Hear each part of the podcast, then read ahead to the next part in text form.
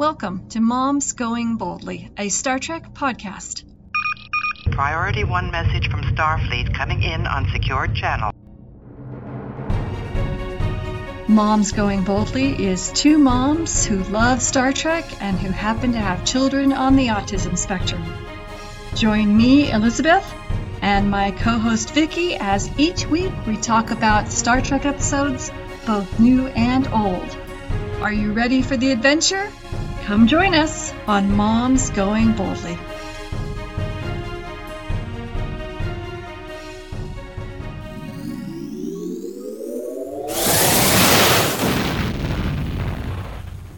And welcome back to Moms Going Boldly, where today we're talking about Star Trek Strange New Worlds, Season 1, Episode 9, All Those Who Wander. What did you think of this episode, Vicky? I have a feeling we're going to have two different opinions, but I really liked this episode. I really loved it. Okay, I did too. Oh, okay. Even though it was very recognizable, and there were some points where I was kind of like, And after two relatively lighthearted episodes, they really, really went dark on this one. Yes, this one went very dark. And at first, I was upset because I thought they gave the whole episode away in the previous La'an. I was like, well, why are they telling us it's the Gorn? But then it turned out to be more devastating than I originally imagined. Yeah.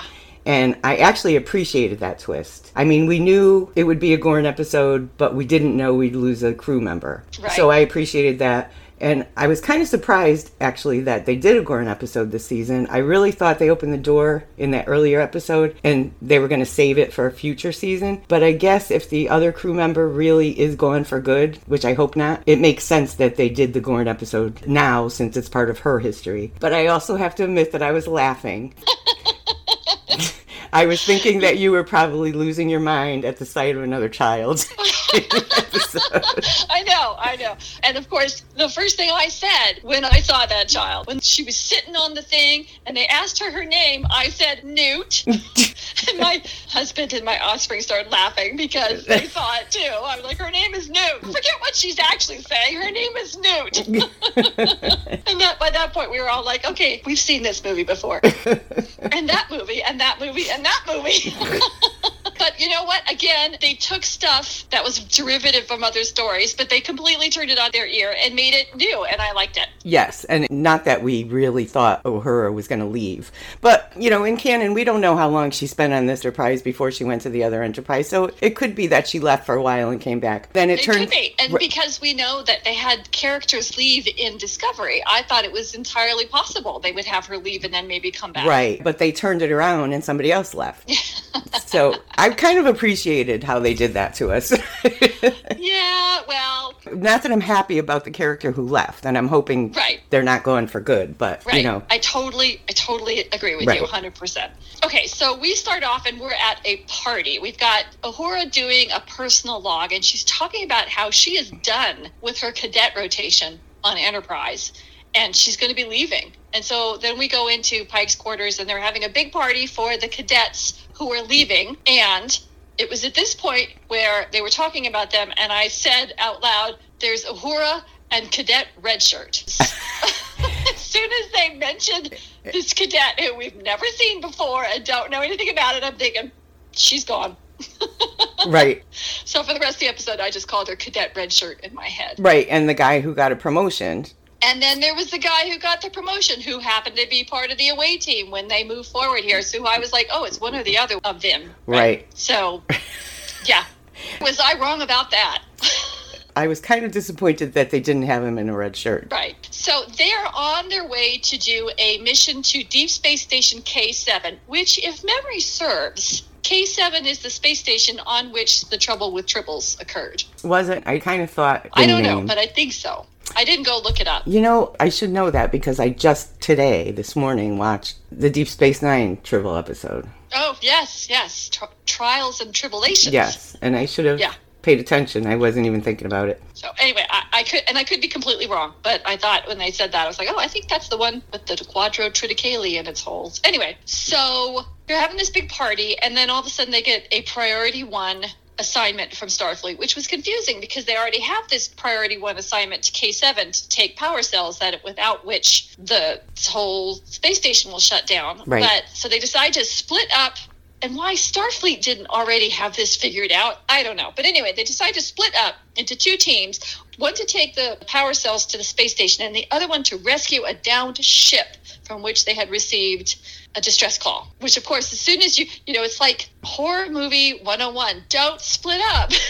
Right, and don't send an away team down to the planet and leave them there. They split up and leave the away team on the planet with the down spacecraft that they can't hear from because there's ionization or whatever in the atmosphere, so there's no way to communicate with them. And the sort of, I don't even know how to, non-worriedness of the entire crew as they're like, oh, we're going to go find out what made this ship crash on this planet that we can't communicate with anybody on, but it's all good. Right. Haven't we been through that already? It's just like Scooby-Doo 101. Anyway, and it's a really huge away team, too. It's the captain and Spock and Uhura. The entire medical staff? The entire medical staff and Benga, Chapel, Hemmer, the engineering chief, and then your red shirts. The newly promoted Lieutenant Duke and Cadet Redshirt. I'm not even sure what her name is because I just called her that in my head. And Kirk, Lieutenant Kirk, who played a very important role in this episode. Very important. Get to that in a moment. So they get down there. It's freezing. There's an ice storm coming. The only one who's happy about this is Hemmer because he's Andorian. So he's loving the cold weather. But everybody else is like, okay, we got to make it to the ship. It's such a long way and we couldn't get any closer. And so we have to walk it. Oh my gosh, what is that? There's bloody debris everywhere. Something terrible happened. And I'm surprised that La'an didn't spot it immediately. That's what I was going to say, because this was the same circumstance, wasn't it? It was similar. They couldn't contact whoever they were trying to rescue. Yeah. It was kind of the same circumstance. And the bloody trails, I didn't understand that either. And even though we were dealing with Gorn, as we talked about, previously we were dealing with adult Gorn. And This time we were dealing with baby Gorn. But even so, she had seen the outcome of baby Gorn in the past. Right. So I'm just surprised that she didn't recognize that, or at least her hackles go up. She was surprisingly calm after seeing bloody bits everywhere. Yeah. And the fact that they were all out in the cold rather than in the ship, and the Gorn don't like the cold. I mean, with her sort of hyper sensitivity to all issues Gorn, I would have expected her to be a lot more, oh my gosh, this could be a real problem. You know, she really wasn't compared to previous episodes. Right. Exactly. Now, maybe it's the post-traumatic stress therapy that she's receiving that's helping her not react like it's always the Gorn, maybe? I don't know. They did mention it. Yeah. Pretty specifically. I'm guessing that's the impression we're supposed to get. Yeah. So the group finally arrives at the spaceship. And again, they commit crime number one. They split up.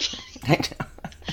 So some of the medical staff is out trying to catalog who's outside and the pieces that are outside. And then part of the group is in. Some of them go to the bridge to figure out what was going on there. Some of them go to engineering to figure out what was going on there. Some of them go someplace else to figure out what's going on there. And then some of them go to medical, and they finally figure out that the ship had accepted some stranded people on board. A little girl, a big blue species guy, and an Orion. Okay, tell me what that species... I had never seen that species before. It reminded me of something, and maybe it wasn't Star Trek, but it reminds me of something. It won't come to me. I've seen that, and I don't know where. I did not recognize the species. Looked a little bit like the blue elephant guy from Star Wars, but other than that... I don't know Star Wars, so I wouldn't know that. I'm just sure that I've seen that. Doctor Who may... I don't know. Yeah, we'll have to think about it. I don't know. But anyway, okay, so that's when they realize, after they're able to pull up enough of the logs to find out about, you know, what happened to the ship, that they learn that the Orion was infected with Gorn eggs. And he tried to stop the babies from emerging within him, which is very, very similar in experience as the original Alien. Did you see the original Alien? Yes, years ago. I only saw it once, but yes, you're right. It came out when I was 13.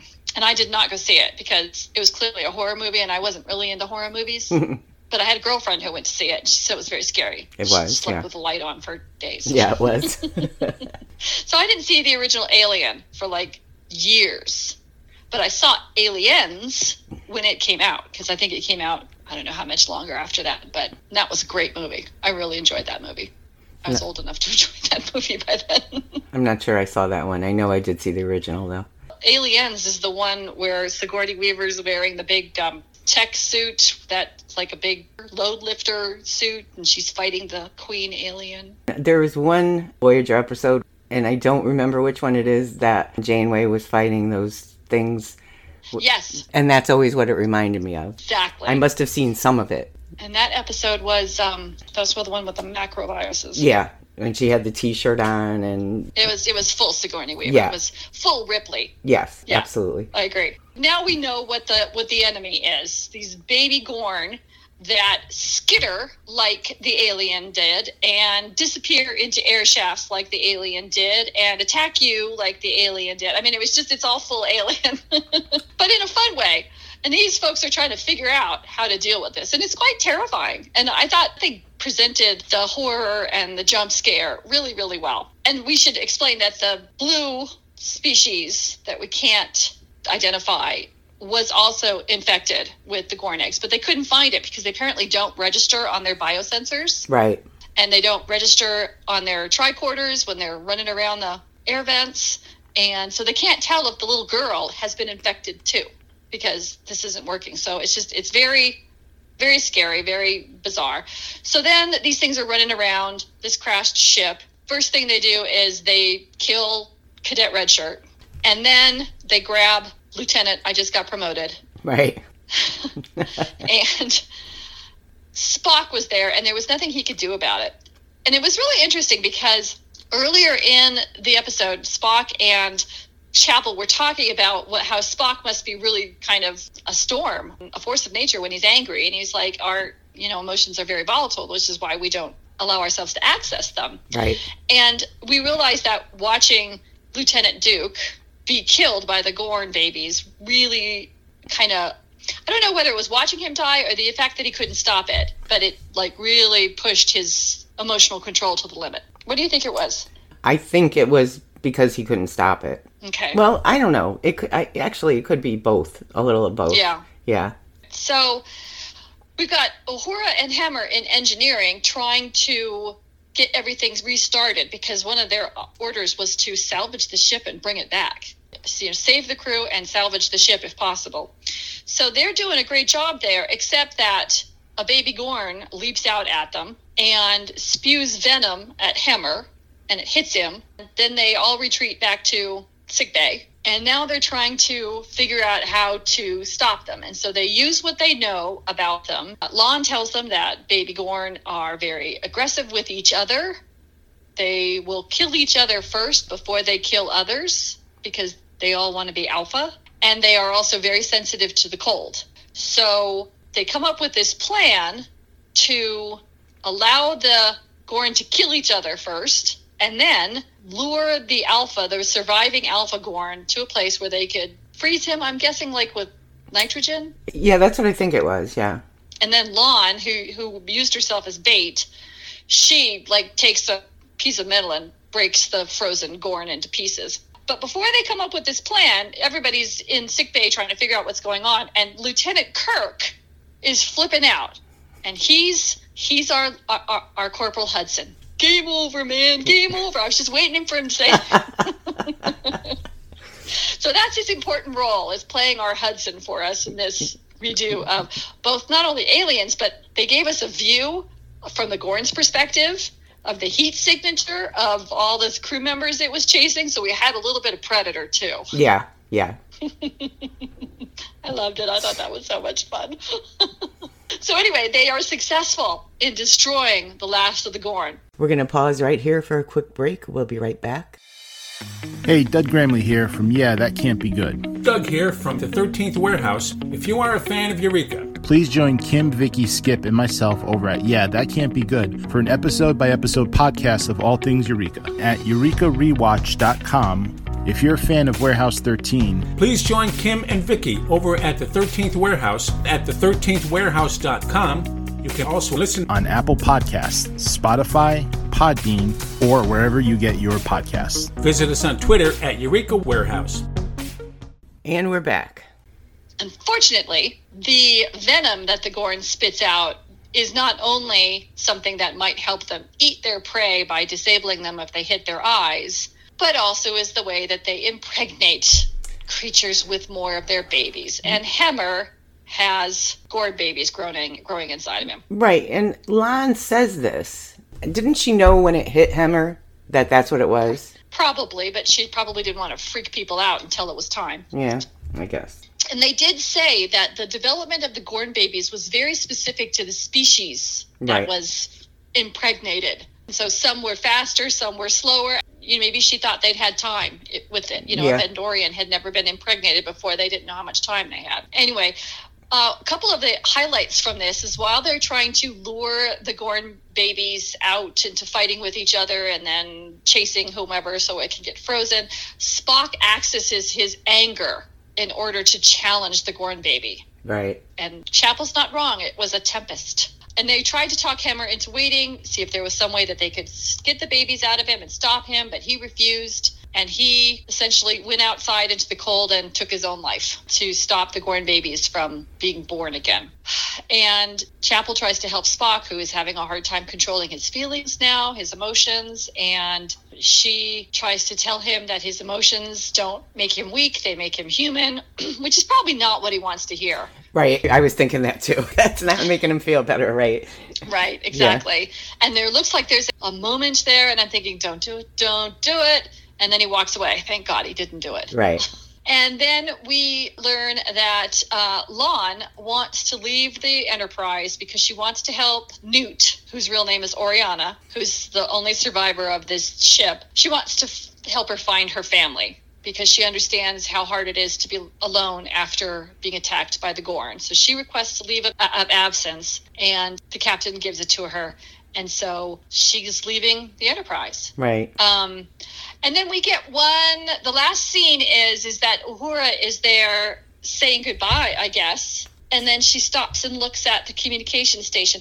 And I thought that meant that she was staying. I thought so, too, because she had a big smile on her face. Yeah. And it was really hard. Hemmer's death really hit her hard because she had finally connected with him. And they had a really interesting conversation where she was saying that she doesn't like meeting people. And he was like, actually, that's not true. You love meeting people. You're just afraid of losing people again. So you don't let yourself do it. And then, of course, she lost him. Right. But maybe, you know, this was almost like, you know, losing her family, which was a story that we learned about, a backstory we learned about before she came to the Enterprise, caused her to come to the Enterprise.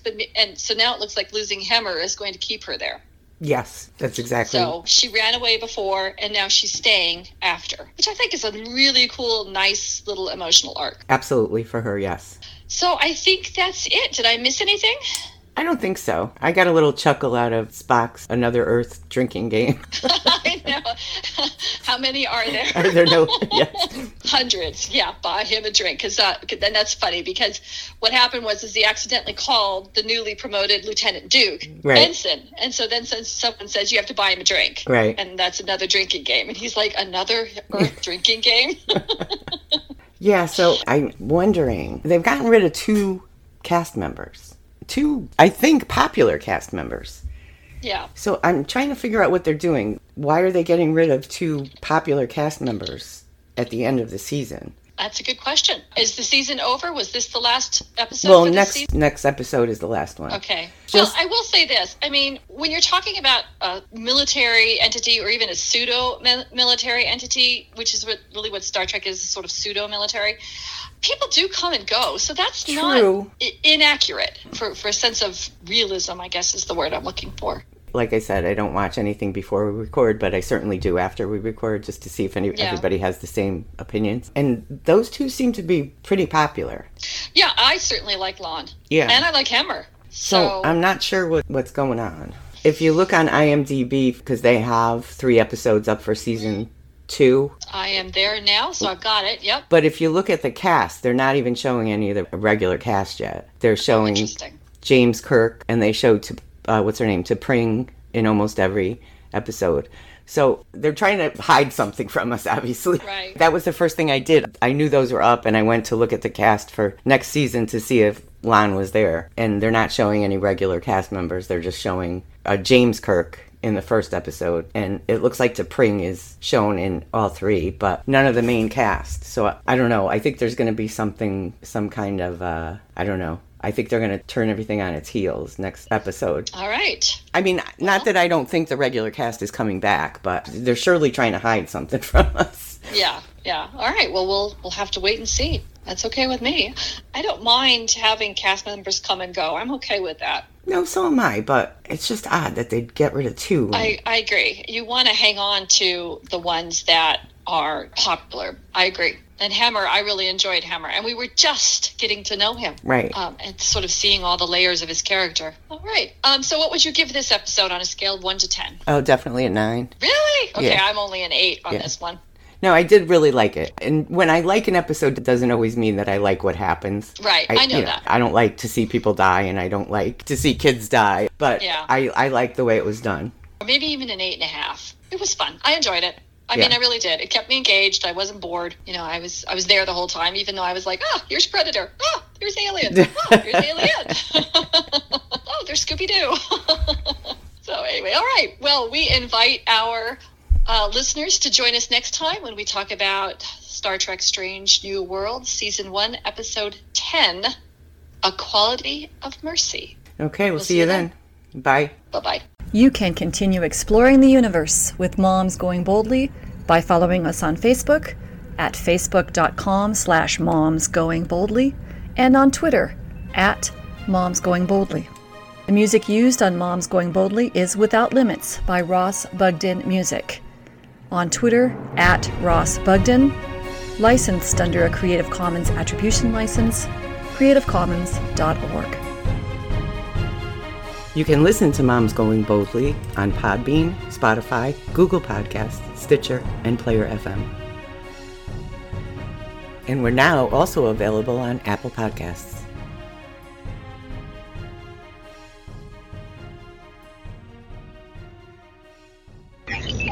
Transfer complete.